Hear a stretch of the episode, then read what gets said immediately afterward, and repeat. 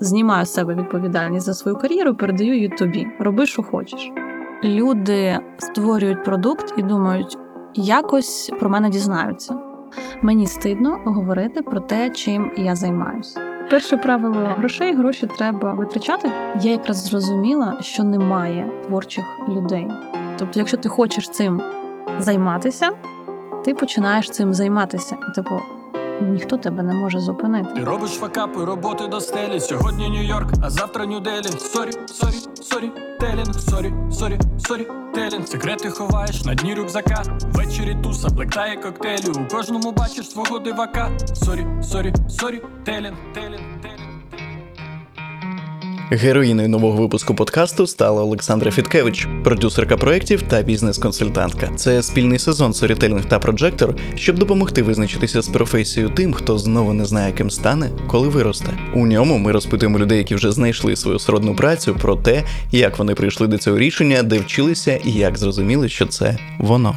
З Projector ви будете багато практикуватись. Практика проходить на реальних кейсах бізнесу або держави. На кожному курсі реальні замовники з реальними проектами і задачами. Ваші ідеї можуть бути втілені у реальність. Більше про курси Projector дізнавайтеся за посиланням в описі до цього епізоду.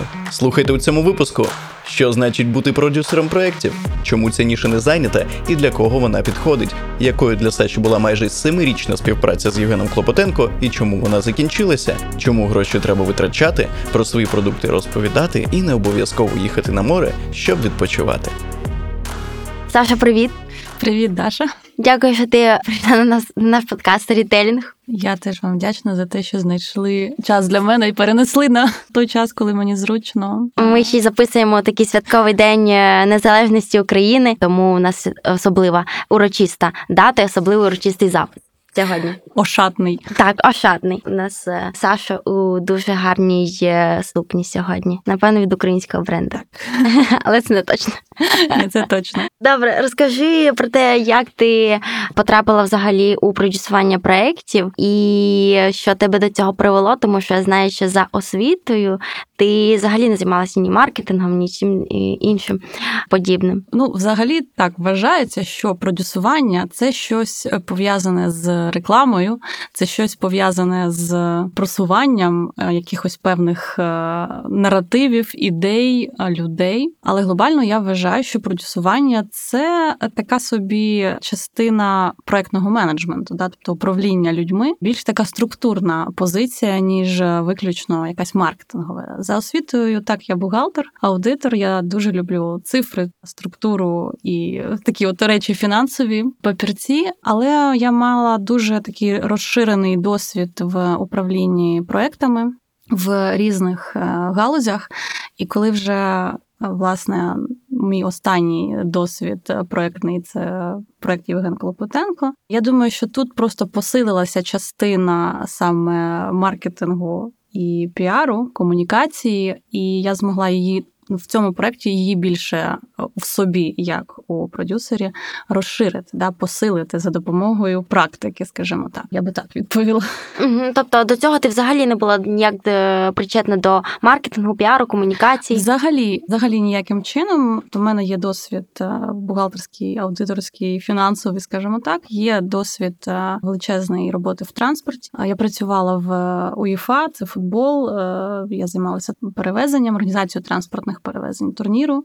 Працювала в баскетболі в е, організації транспортних перевезень. От тому це ну такі різні, різні сфери, е, в яких власне я не думаю, що є багато людей, у кого може бути такий досвід, е, як у мене, мати досвід різних сфер, різних. Скажімо, функціональних обов'язків, да, і тобто це все пов'язується в те, що я вважаю, що моя одна з моїх суперсил, яка має, думаю, має бути притаманна продюсерам, це бачення певних структур, розуміння, як певні структури е, працюють, як вони сформовані, і як вони взаємодіють, як вони генерують свій продукт, генерують те, чим вони займаються, да, щоб це працювало і приносило прибуток. Тому що я вважаю, що продюсер це такий собі генератор системи, тобто ця людина, яка запускає систему, щоб вона працювала в продюсуванні. На мою думку, це моя власна така система є.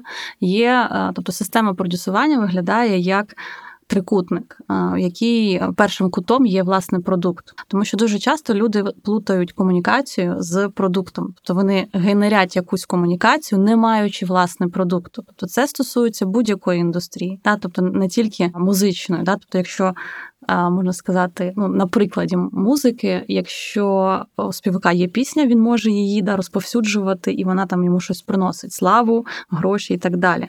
А так само може бути і у не музичних проєктах, але часто люди починають з комунікації, не маючи продукту. Тобто, перш за все, має бути продукт, що ти власне несеш світу, як особистість, як медійна особистість, як митець, як е, бізнесмен. Ти теж можеш е, нести е, певний продукт, наприклад, інформаційний продукт. І потім вже другим кутом є власне комунікація. Тобто, через які канали комунікації ти несеш цей продукт, і завершується це все кутом прибуток. Тобто, власне, будь-яка діяльність вона має генерити прибуток. І це основний обов'язок е, продюсера, щоб ця система вона не мала блоків, а дійсно рухалась по цьому трикутнику. Угу. А розкажи на прикладі там проєктів, з якими ти працювала, на прикладі проєктів з Євгеном Клопотенко, як працювало це там? Тобто у нього вже був сформований чіткий продукт, коли ти почала з ним співпрацювати, і потім тобі потрібно було налагодити комунікацію і прибуток. Чи ви доходили до всіх цих трьох е, етапів поступово і разом? Е, ні, це е, ну, сама система структура була збудована мною, угу. і, власне, до розуміння того, що є продуктом, е, Євгена, ми ну, звичайно не одразу. Не одразу ми я прийшли, тому що тут власне продуктом є інформаційний продукт, а власне рецепт. Тобто можна сказати, що там, наприклад, там це є соцмережі чи ще щось, да? але первинно в цьому всьому є одиниця інформації, рецепт, одиниця продукту Євгена Клопотенка це рецепт, який вже проявляється на всіх платформах, у всіх виступах, у всіх проявленнях через канали комунікації, да, приносячи прибуток. Mm. Я вважаю, що коли перш за все, певна ну, група людей бажає ну, прославитися, бажає, щоб про її діяльність дізналися, вони мають для себе визначити, що є одиницею продукту, що є одиницею їх е, діяльності. Тоді це легше ну, легше далі про це говорити і розповсюджувати. Це не означає, що, наприклад, якщо ти е, придумаєш рецепт, ти всім всім кажеш, там, купуйте мій рецепт. Ні, це просто Е, така сформована матеріалізована форма того, що ти продаєш, і коли ти бачиш цю одиницю дуже просто, да, ти можеш її потримати, ти можеш її е, фізично відчути, тобі легше її тоді продавати. Угу. Ну, існує дуже багато, знаєш, і кулінарних блогів, і шефів, і людей, які там можуть записувати відео в YouTube і давати рецепти. Але от чому одні стають успішними і про них дізнаються, а інші ні. Чи е, їм не вистачає все ж таки продюсера такого, як ти. Ну, дивись, я е, повернуся до свого цього трикутника продюсерської діяльності, тому що більшість людей вони е, застрягають е, на лінії продукт-прибуток.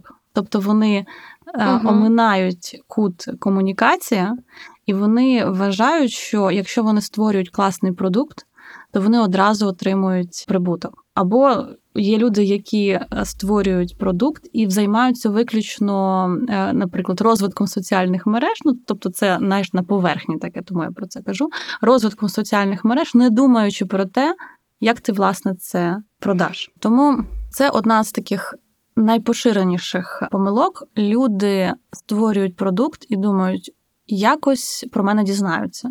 Я створюю таке класне, що люди самі прийдуть до мене і принесуть мої там мені е, там гроші, да, чи оплату mm-hmm. за якісь мої певні певну діяльність. Вони самі про мене дізнаються. Це помилка номер один медійної людини, яка там прагне медійності, прагне популярності.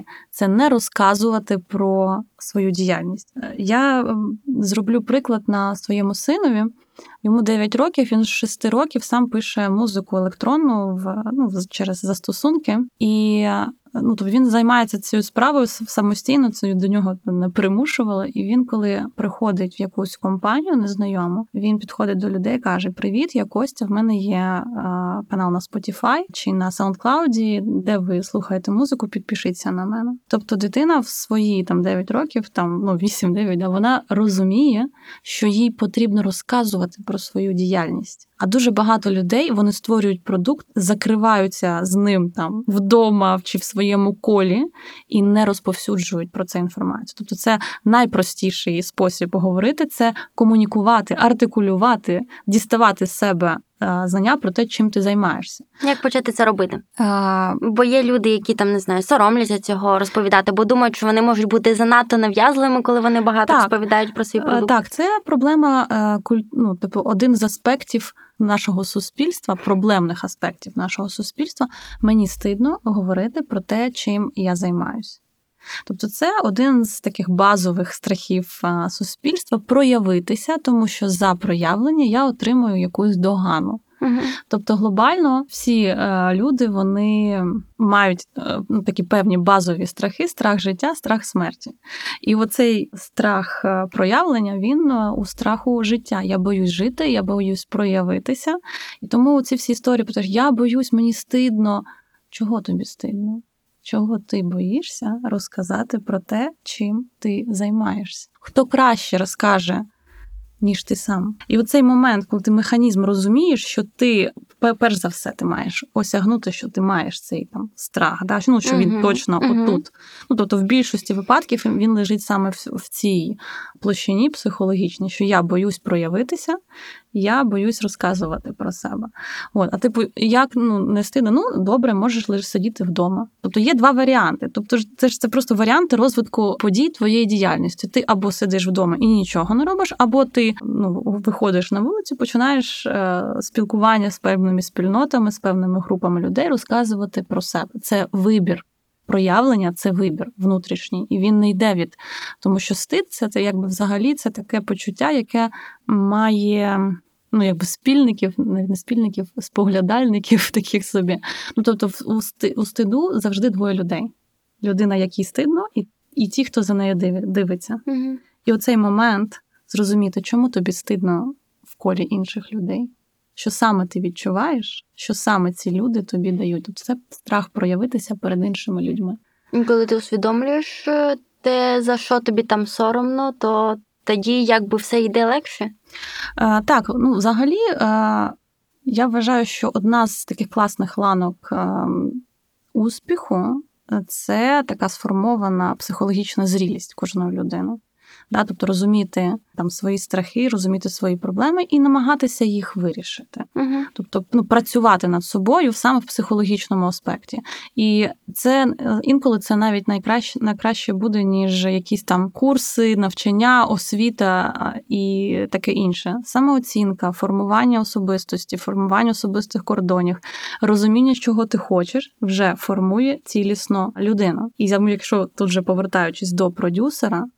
Продюсер ніколи не зможе продвинути людину, яка не є цілісною, у якої є психологічні певні а, ну, девіації, скажімо так. Да? Ну, тобто, ну не девіації, а моменти, аспекти, коли людина в собі не впевнена, коли людина не впевнена в своїх діях, коли вона не хоче проявитися.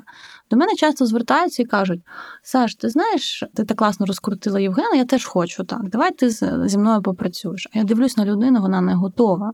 Як ти це розумієш? Ти проходиш якийсь міні свій психологічний тест е, з людиною? Ну, я думаю, що просто вже якийсь в мене досвід є. Я дуже швидко читаю, читаю людей, розумію людей, чим вони керуються. Але зазвичай, коли от кажуть, от прийди і мені зроби. Тобто, це оця, знаєш, перенос відповідальності за свій успіх. Я хочу, щоб до мене прийшла Саша і зробила мене відомим. Саша може посилити, Саша може ну, покращити якийсь процес, але це точно що парна робота. Угу.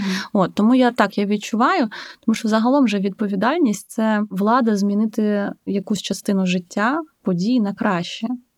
Ну розумієш, тобто я маю відповідальність за свої успіхи, і я маю владу змінити свою кар'єру на краще. Таким чином приходить до мене людина і каже: Ти знаєш, я знімаю з себе відповідальність за свою кар'єру, передаю її тобі. Роби, що хочеш. Мгм. А потім вже на цьому стику починаються ж проблеми. Тому що не так, не туди, не з тим, тому що у людини немає свого власного відчуття, як вона хоче, як їй треба, куди їй треба. Тобто продюсер це та людина, яка посилює первинно сильну людину. Просто це як знаєш, як є одна людина, є дві людини. Ну, тобто сильніше однозначно дві людини працюють разом. Да? Два, дві голови працюють краще, ніж одна. Але продюсер ще допомагає, знаєш, подивитися зі сторони на, знаєш, на такі певні дрібні речі, які людина не може подивитися, ну, якби зсередини на себе побачити, що Мгм. вона робить, що вона там на що вона витрачає час. Тобто я навіть такі е, задачі інколи роблю, такі вправи да, з людьми, з якими я працюю зараз. Там на що ти витрачаєш час? Ти знаєш, на що ти витрачаєш час щоденно? І люди там роблять певні задачі, вони бачать, що вони витрачають багато часу на якусь дрібноту, поринаючи в якусь певну рутину, в якісь в якусь битавуху, і не витрачають час на ну якби втрачають фокус зі своїх цілей, зі своїх задач, зі своїх проєктів і процесів. Я тепер розумію, що це така дуже багатогранна, дуже комплексна професія продюсер проєктів. А взагалі це існувало якось у нас е, в Україні? Чи це ти сама започаткувала і почала про це розповідати? Ну, е, звісно, я, я не перший е, продюсер, але і ну, не останній. Мені просто, скажімо так, я дослідила цю професію, і мені захотілося про це розповісти. Да? Тобто, що декілька деякі люди вони не розуміють, що вони насправді там не комунікаційники, а продюсери, що вони не, Не якісь там асистенти. да, не асистенти, Мгм. а продюсери. Тобто дуже часто ну, у нас це все перемішано, тому що взагалі, так скажімо так, ну називаємо це дуже гучно. Інституту продюсування у нас немає. Да? І, ну, тобто, як це робити? Тобто є якась певна ланка, це музичний продюсер, кінопродюсер. А що робити з людьми, які, наприклад, бізнес-лідери? Да, бізнес-лідери або медійні особистості, так само можна сказати, там журналісти чи директори. Зараз у нас дуже це популярно благодійних фондів. Да?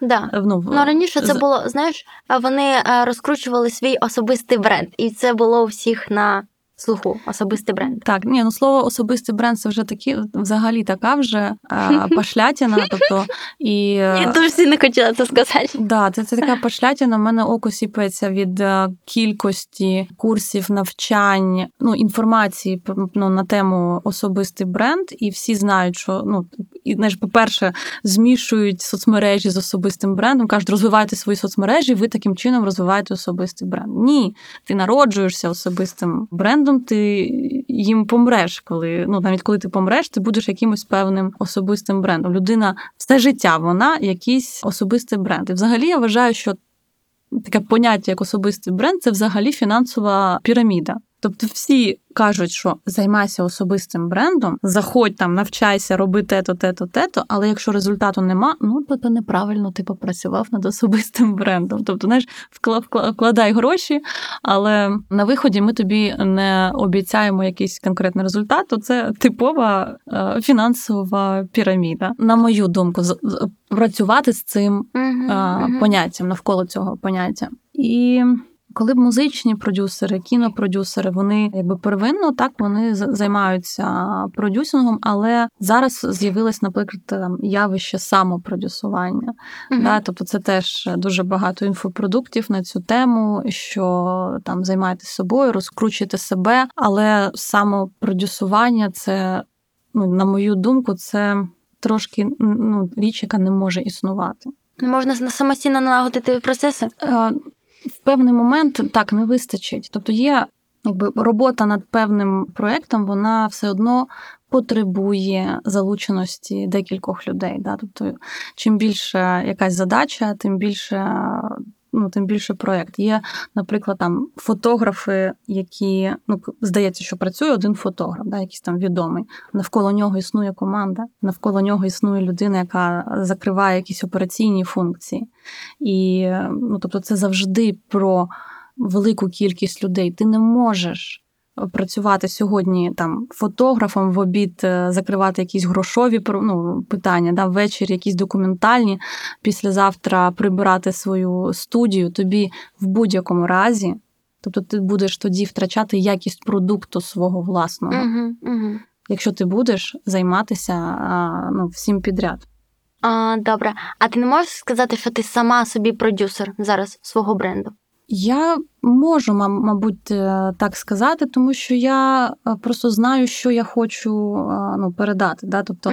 А, Власне, я, звісно, використовую власну систему цього продюсування і для, І для себе. і для себе, в тому Окей, числі. тобто, да? тобто ти в мене сам є... само займаєшся все ж таки самопродюсуванням? Так, але в, я займаюся продюсуванням, але в мене є помічники в цьому також. Мгм.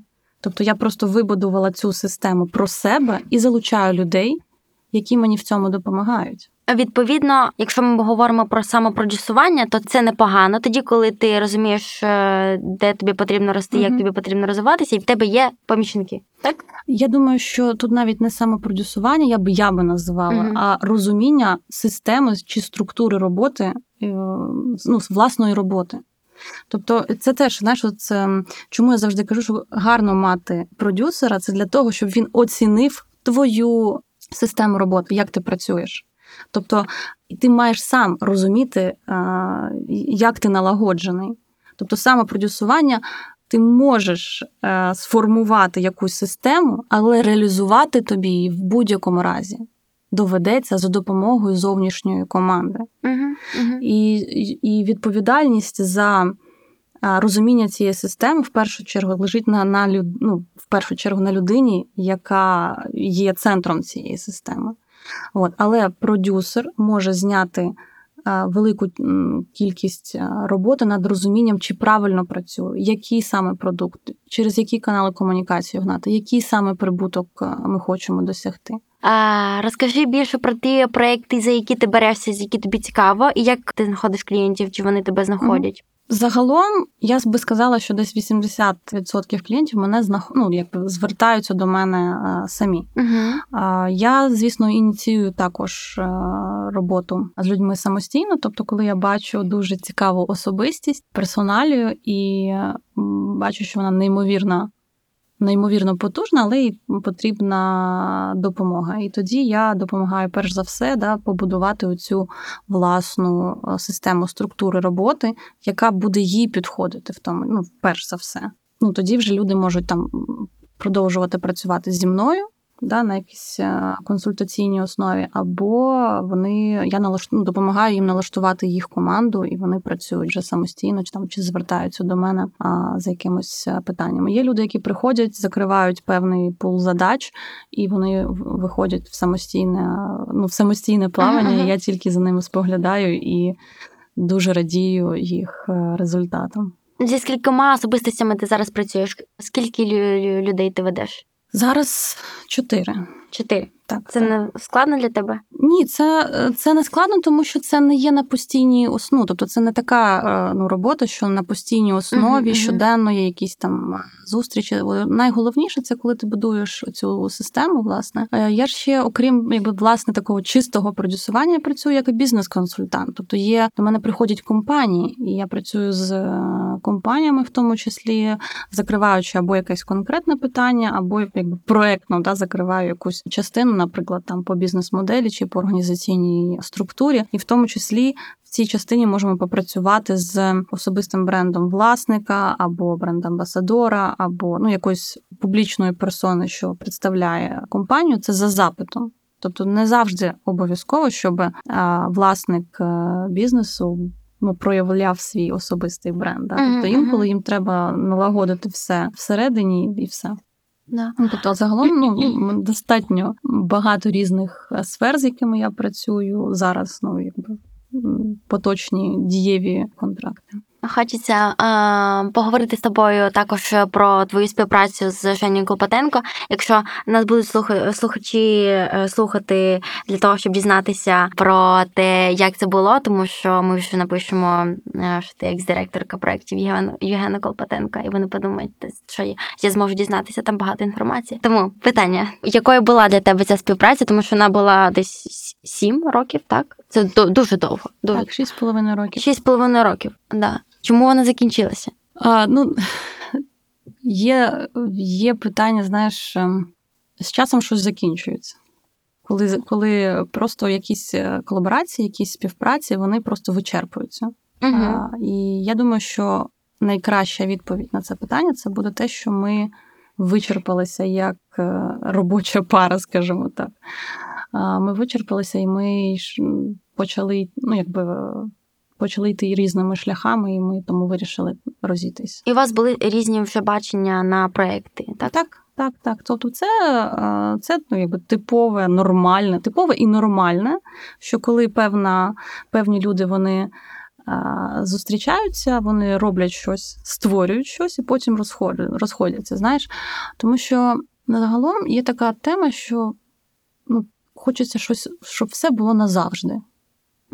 Ну, тобто, там якась співпраця назавжди, там, ну, навіть, знаєш, там, чоловік назавжди, е, там, робота назавжди. Да? Тобто, все е, ми так якби, тяжіємо до якоїсь знаєш, такої стабільності. От ми там закрили і все.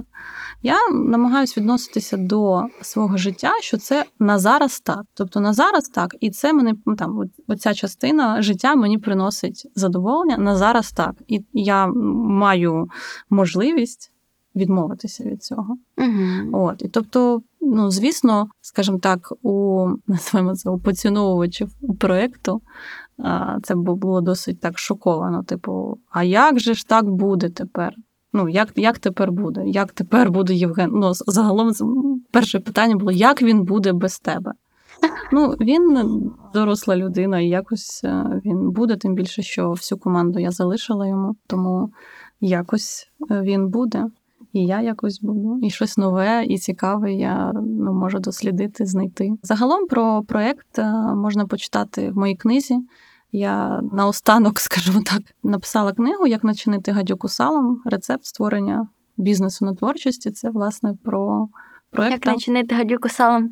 Це така, знаєш, е, назва трошечки скандальна, мені здається. Ну, це ж спеціально. Це ж спеціально для того, щоб я би ну, я спеціально обирала таку назву, щоб вона сама назва вже зачаровувала, причаровувала чи викликала огиду. Це ж теж почуття. Угу, тобто викликала почуття будь-які, да. Да, і е, ти розповідаєш там е, про те, як е, ви будували Так, проект. так. І Мгм. саме про структуру проєкту, про різні аспекти. І насправді, ти знаєш, ну тобто. Почала я писати книгу, коли ми ще навіть ну, не думали розходитися. Да? І, скажімо так, я її завершила, і ми почали розходження. Мгм, І так воно, знаєш, і я дуже радію, що вона в мене є, як така, знаєш, флакончик з з концентратом цих 6,5 років. Ну, тобто, все це, весь цей досвід е, описаний в цій книзі. Ну, і це класно, що я знайшла сили під час війни дописати книжку, тому що на І видати її, так і видати її. Тому що- Тому що на початку війни було готова половина. І я так думала, що, ну, що ж робити? Дописувати чи не дописувати? І ми з редакцією вирішили дописати книгу. Мгм. От, і тому я рада, що вона вийшла, тому що я її назвала книга натхнення для тих, хто хоче наважитися на свою власну творчу діяльність. І дійсно мені люди повертають ті, хто прочитав, що дякую вам за натхнення, за мотивацію. Ця книга подарувала мені натхнення рухатися вперед. Надихнулося, залишилося тільки робити дії. Ну, це знаєш, да, це ну знаєш, навіть енергія натхнення, вона вже допоміжна в певних речах. Вона є допоміжна, так, але її довго не вистачає.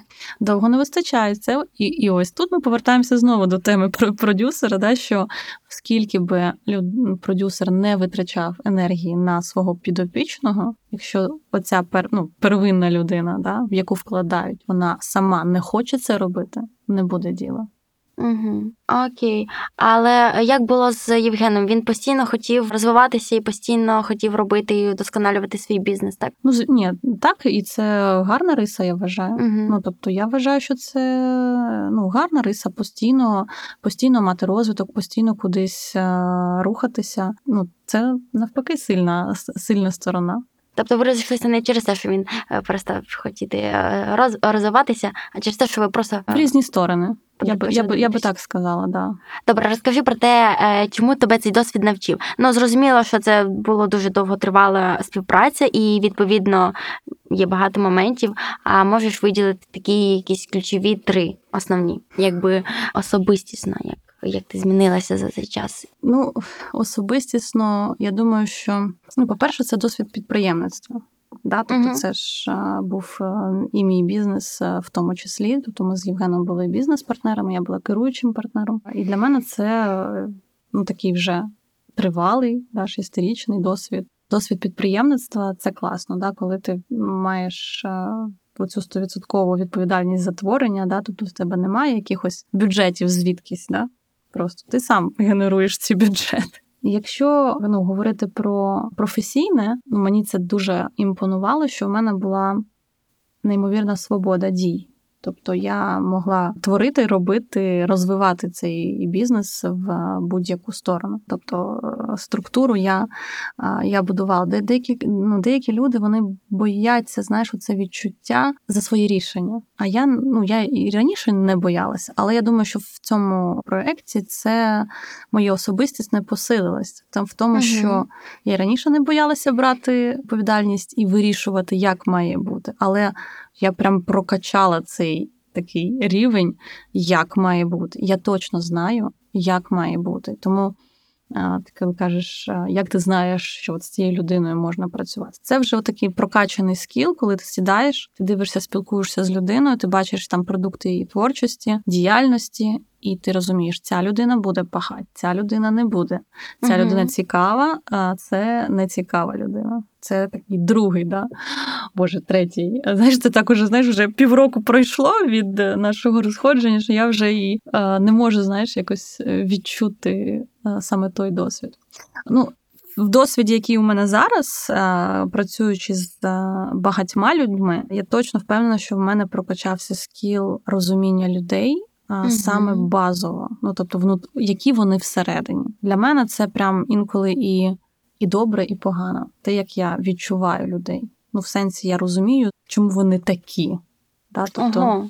Цікаво. Чому, е, чому добре? Добре, тому що ти їх е, розумієш і знаєш, е, як з ними далі комунікувати. А чому погано? Ну, погано, що це ну, частково ну, якби заважає, коли ви на різних рівнях розуміння, розуміння життя, я би так сказала. Мгм. Тобто це не те, що ну. Не те, щоб зверхня якась така позиція, але це просто, знаєш, я ін- інколи себе знаєш, ототожнюю з людиною, така, знаєш, цей восьміних, восьміних, який, знаєш, такі щупальцями все розуміє. Як ти прокачав собі це? Багато спілкування? Можливо, це навіть не прокачано. Я думаю, що це таке з народження. Знаєш, я з народження люблю досліджувати якісь е, групи людей. Ну, тобто, я знаєш, наприклад, якщо нова якась компанія, я заходжу, я спочатку всіх досліджую. Знаєш, ну, типу, відчуваю, які, які всі, хто тут, хто тут головний, хто перший, хто ну, знаєш, такі от речі. І я. Я таким чином, осяганням якогось простору, я так е, взаємодію з життям. Це щось е, схоже трошки на якусь віду, відьмарство і магію. Ну, таке, таке, таке можливо. Але це, це так, також може бути в продюсуванні. Чому ні? Угу. Угу. Да, це, це допомагає тільки навпаки підсилює. Але можливо тобі не варто розповідати про цю якість, а просто нею користуватися.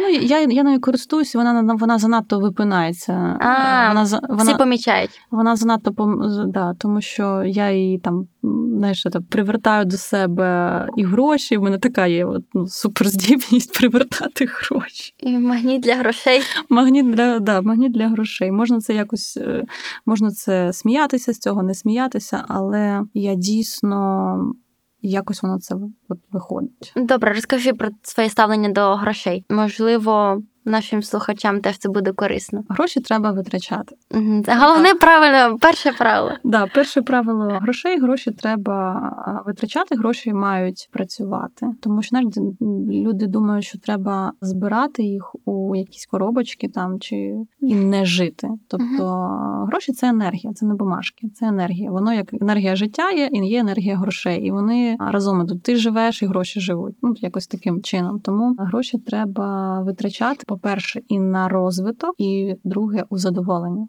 Угу. Це найважливіше.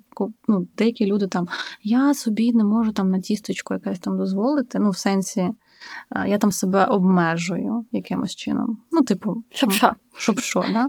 Але ну, це просто ну, най, найпростіший момент ну, пояснити, що деякі люди себе обмежують в якихось речах. Я, наприклад, собі купила машину нещодавно, просто зайшла в салон і купила машину. Емоційна покупка, я назвала це. Але я це до того, що машини, квартири, е, якихось такі матеріальні великі речі, люди чомусь теж купляють, що це назавжди. Ну тобто вони Мгм. дуже довго вибирають квартиру, досить довго обирають е, ну такі якісь коштовні речі, думаючи, ну тобто, але насправді вони думають про те, що це на все життя.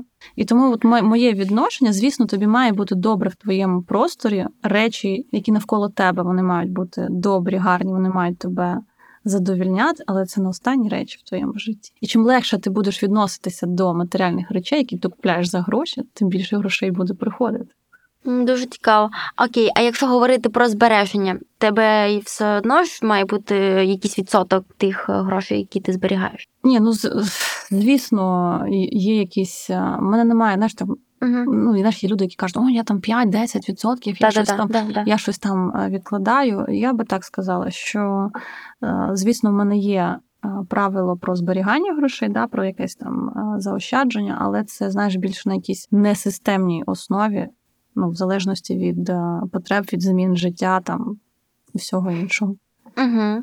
Ну, але те, що ну, певну частину треба заощаджувати, але, типу, для чого? Тобто навіть у слові за я заощаджую. Тому що може хтось захворіти, ти можеш втратити роботу, прийти якась криза, фінансова нестабільність Ну, і ти, так ну, далі. ти розумієш, все, це все в негативному сенсі. Да, це все в негативному сенсі. Тобто, Тобто, я збираю гроші для того, щоб е, убезпечити якісь негативні Так, сенсі, так. але я не збираю гроші на щось хороше.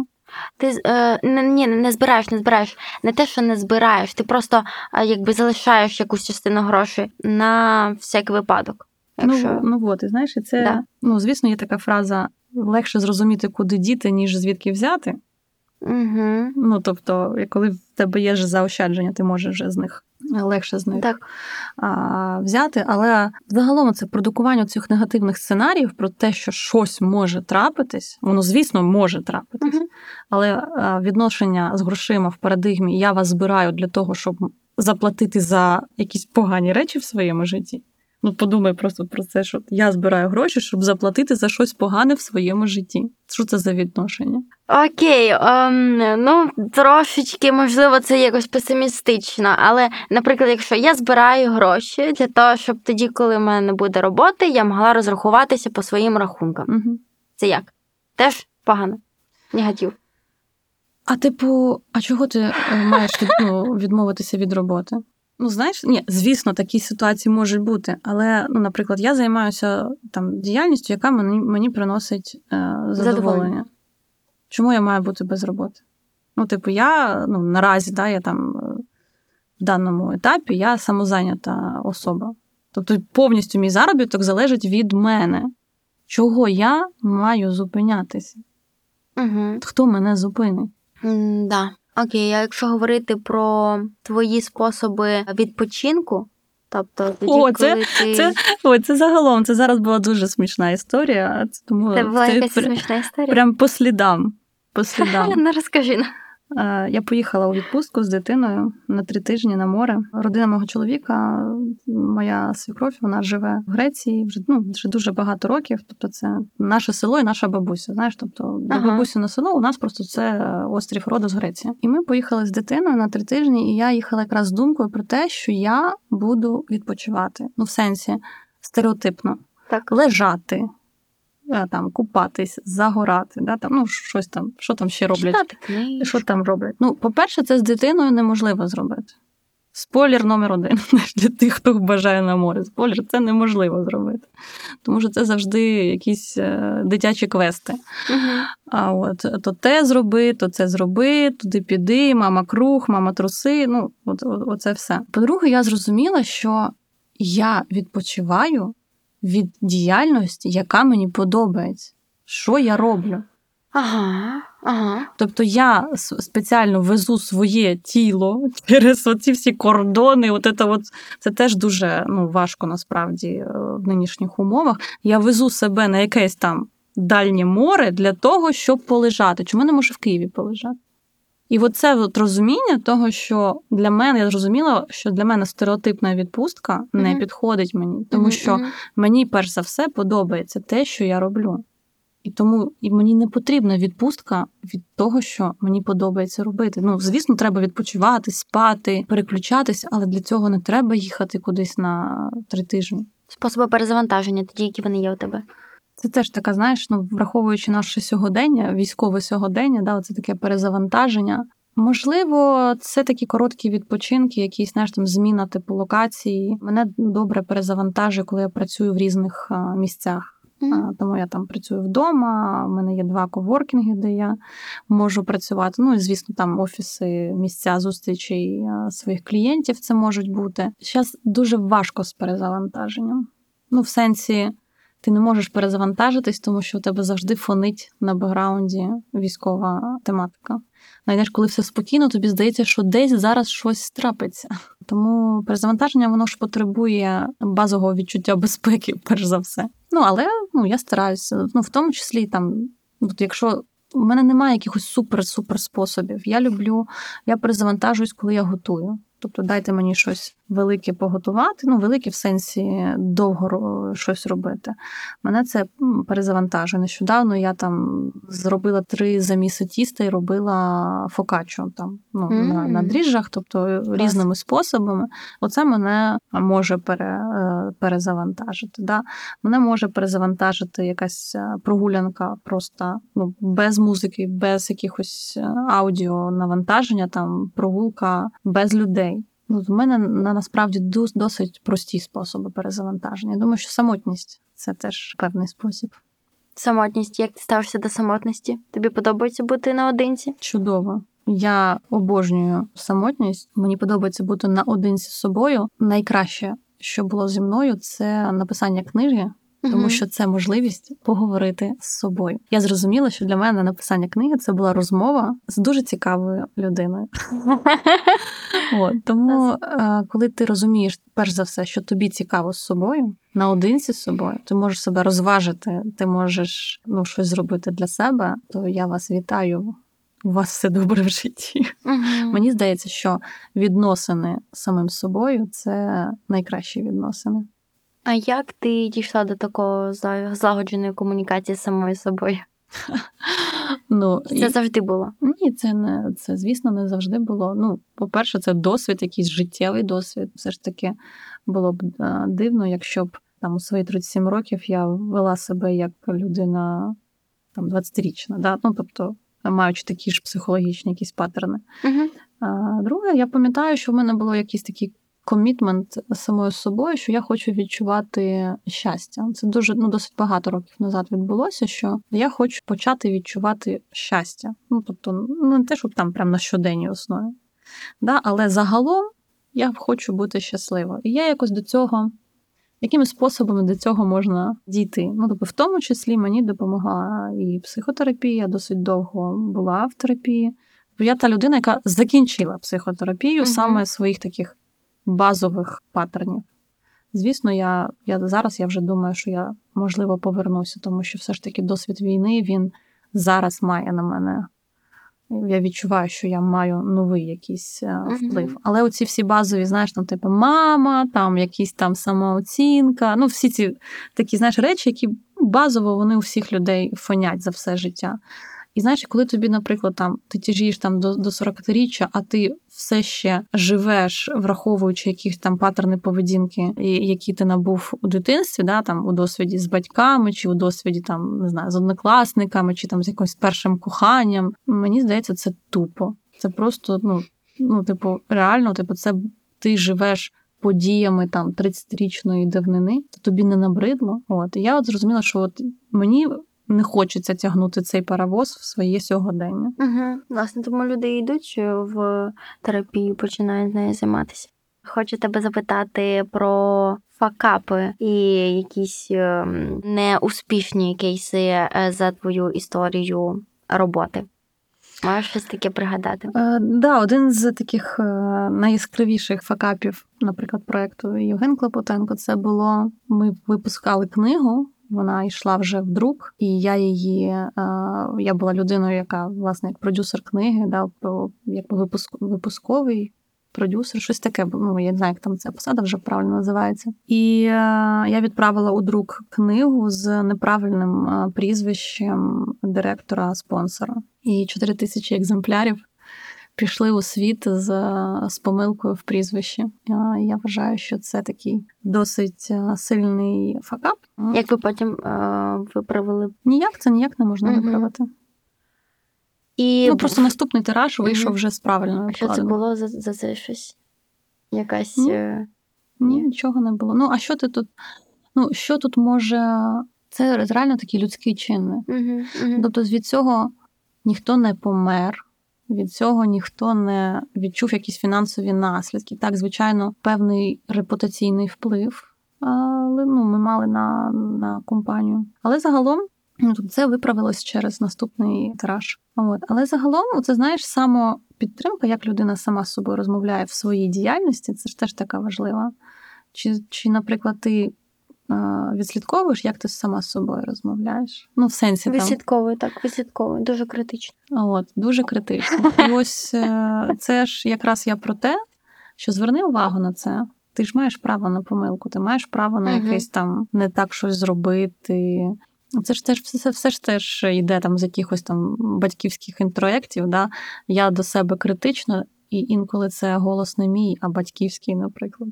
Дуже багато людей кажуть, от я там щось там щось зробила, і я прям чую голос там батька, який мені каже: ось ти не здара. А насправді, тобто, типу, що ти зі мною розмовляєш в моїй голові?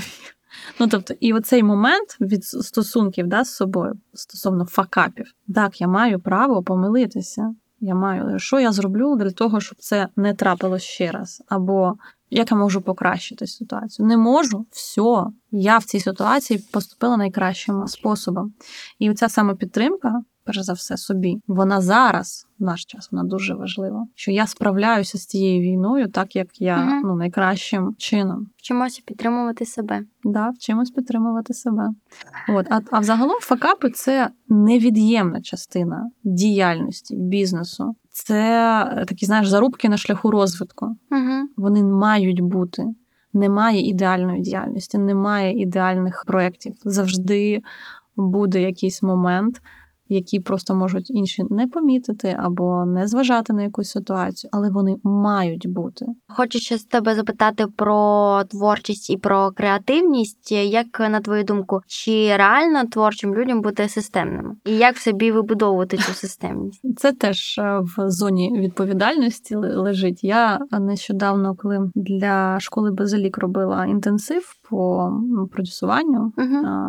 саме от була тема, хто такий продюсер особистості. І коли я готувалася до цього матеріалу, я якраз зрозуміла, що немає творчих людей. Є люди, які не беруть відповідальність за свою діяльність. Тобто я можу бути ну, творчим, щось робити, але я очікую, що хтось прийде і що і хтось за мене заробить гроші. Це нормально бути творчим і робити творчість, ну таку вже, знаєш, так, ну прям таку базову творчість, я маю на увазі там малювати, співати, танцювати. Ну, така да, стереотипна творчість. Але ж насправді бізнес це ж теж про творчість. Те, як ти поведеш перемовини з контрагентами, те, як ти проведеш перемовини, оформиш їх, це теж творчість. Те, як ти оформиш контракти, це теж творчість. Як ви оформите якусь, е, ну, якийсь контракт, як ви його реалізуєте, the way you do business – це теж творчість. У мене є е, досить багато знайомих. зараз згадую влада. Є такий художник Soul Departs Влад. Він неймовірний митець, художник, і він заробляє гроші.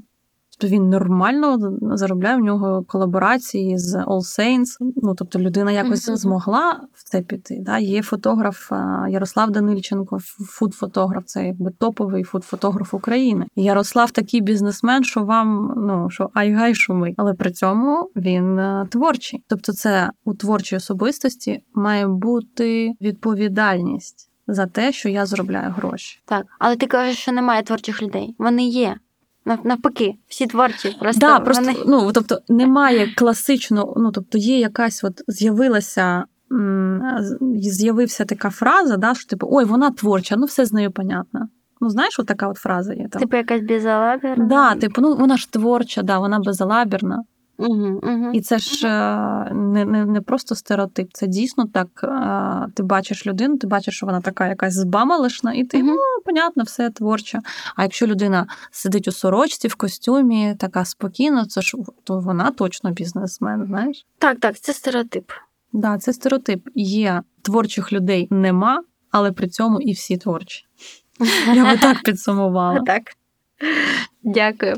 Зараз ми перейдемо до нашого блоку питань від е, нашого партнера Projector. Він є партнером нашого спільного сезону пошук сродної праці. Перше питання: як ти зрозуміла, що ти хочеш працювати у тій сфері, про яку ми сьогодні з тобою говорили, про продюсування? Я би відповіла на це питання досить широко, не тільки про продюсування. Знаєш, коли це теж я думаю, в парадигмі мого світобачення, що не все назавжди. Наразі мені подобається ось це. Наразі мені подобається досліджувати ось це. Був довгий період, да, що ми спрацювали з Євгеном. Був довгий період, що я працювала в транспорті. Да, довгий період, що я працювала. Мені наразі тоді подоб... ну, тоді мені подобалося це робити. Я би хотіла заакцентувати на свободі вибору займатися тим, що, що тобі подобається, незалежності від твоєї професії і твого попереднього досвіду. Що тебе вабить, що тебе цікавить, і що ти можеш зробити для того, щоб ти цим займалася. Ну тобто, які тобі потрібні навики, які знання, а далі все залежить від тебе. Тобто, якщо ти хочеш цим займатися, ти починаєш цим займатися, і типу, ніхто тебе не може зупинити. От і ти можеш себе в цьому покращувати. Тобто, мені займатися продюсуванням мені наразі подобається, я відчуваю задоволення від цього процесу. Що би ти порадила тим людям, які хочуть також е, займатися продюсуванням? Можливо, десь де їм вчитися, як розвивати себе, як шукати роботу, як увійти в цю сферу. Тут треба розуміти, що так, це сфера одинаків, я би так сказала. Да? Тобто, Мгм. Продюсер це завжди поганий поліцейський. Продюсер це той, хто скаже ні за всіх інших. Ну да, або так за всіх інших. Тобто, це людина має бути з дуже сильним внутрішнім стержнем. І я коли там спілкуюся з іншими продюсерами, і ну, є такі доволі відомі мастодонти да, продюсування і музичного, в тому числі. Вони всі кажуть про те, що ти директор психлікарні. Ну, типу, кожен продюсер це директор маленької психлікарні, де ти, е, де ти працюєш перш за все з особистістю, я- у якої є якісь е, людські е, потреби, Мгм. і тобі, от в цьому всьому, треба зробити прибуток. Вау. От і ну, це, це дійсно так, і це вміння, навичка відсторонюватися від емоційного і дивитися виключно, фокусуватися на якихось задачах. Да, тобто мені потрібно завершити якийсь там проект, завершити якусь частину, завершити ну, щось. Причому, що в мене там да, плече горить, ну там чи щось таке. Да? Тобто вміти відсторонитися і сфокусуватися на задачі. Це така прям глобальна навичка. Напишіть нам плюсик, якщо ви дослухалися до цього моменту, і вирішили, що все ж таки самопродюсування і продюсування вам підходить. Да? Чекаємо на ваші коментарі. Розкажи про те, е, що тобі найбільше подобається у твоїй сфері. Мені дуже подобається, що ця сфера вона реально не зайнята. Угу. Як би це ну, не здавалось, можливо, хтось думає, що дуже багато продюсерів, але ця сфера реально не зайнята. Тобто я зараз бачу людей, які там зі мною спілкуються там або просять поради. Тобто я дуже зараз насправді, якщо ви думаєте, що ви хочете займатися продюсуванням, я а, згодна можете зі мною сконтактувати. Я згодна направити в цьому питанні. Ніша не зайнята. Людей, які можуть мислити глобально, мати дуже широкий погляд на якісь структури, бачити за горизонтом, бачити зверху. Да, є таке поняття, як гелікоптер в'ю. Тобто дивитися на ситуацію зверху і розуміти, як працюють певні системи, який продукт, і як заробляти на ньому гроші. Таких людей зараз досить мало, і ринок оцих творчих, яких не існує, да, він насправді потребує таких людей. Людей, які прийдуть і з ними будуть будувати їх е, оці власні системи. Нещодавно була дуже комічна історія. Моя знайома відома співачка. Вона зараз е, шукає собі е, операційного директора, і ринок рекрутмента просто мене. Завалив меседжами минулого тижня, що типу Саша, Саша, Саша, тут людина шукає Угу. собі таку, як ти. Я кажу, я знаю, я вже відмовила. Ага, ага. От до того, що я не дуже багато роблю для того, щоб, ну скажімо так, себе рекламувати як продюсера, Угу. але люди згадують мене перш за все. Це кажуть лише про те, що ринок не зайнятий. І я закликаю людей до того, що цим можна займатися. А це те, що мені подобається. Да? І те, що мені не подобається, да, це ну моя така власна боротьба з е, розумінням того, що продюсер це типу погана людина. Угу. Це людина, яка забира, забере твої гроші, обмане тобі. Ну там знаєш, ну от, от такі от е, стереотипні речі, да це да, що ти до неї ходиш. е, Ну це от е, вообще прям ну мені клієнтка одна так сказала, що її чоловік з нею так говорив, що типу вона тебе обманює. Але це один єдиний кейс. Ні, ну, але загалом таке є. Ну згадай е, якийсь ем, ну от фільм про Брітні Спірс, знаєш, на Нетфліксі. По- По-моєму, на Нетфліксі він виходив. Britney vs Spears про те, що у Брітні Спірс же насправді її продюсером був її батько. І там дуже це я дуже раджу всім подивитися цей фільм про те, як він це мені прям дуже жаль. Брітні Спірс в тому сенсі, що він узурпував владу, узурпував всі гроші її. Мгм. Він узурпував, ну він почав її контролювати її життя, і це дійсно це негативний приклад того, як продюсер себе веде. Є фільм про Елвіса Преслі, де теж показує, ну, нещодавно, 22-го року, де показується, як продюсер е, теж під себе все е, подгреб, скажімо так. Да? Тобто існує в світі продюсування таке упередження, що продюсери це люди, які заберуть у вас гроші, а ви така бідна творча овечка, Угу. але ж продюсер це теж він щось робить. Ну тобто, Так, звісно. і інколи оці творчі, класичні творчі, вони трошки забувають, що недостатньо створити лише продукт. Потрібна людина, яка запустить цей механізм. Угу. Це й роблять продюсери. Так, е, тобто подобається те, що це не зайнято, не подобається те, що існує такий Угу. негативний стереотип. Ще ти вкладаєш у поняття вільна освіта. Наш партнер прожектор він пропагує ідею вільної освіти, і кожен вкладає якби свій сенс у це поняття. Цікаво дізнатися, що ти думаєш про це. Що це для тебе? Це свобода вибору з будь-якої сфери, яку ти хочеш вчити, чи можливо свобода вільного графіку і вчитися тоді, коли тобі хочеться. Я думаю, що вільна освіта це можливість змінити свою професію, свій напрямок руху.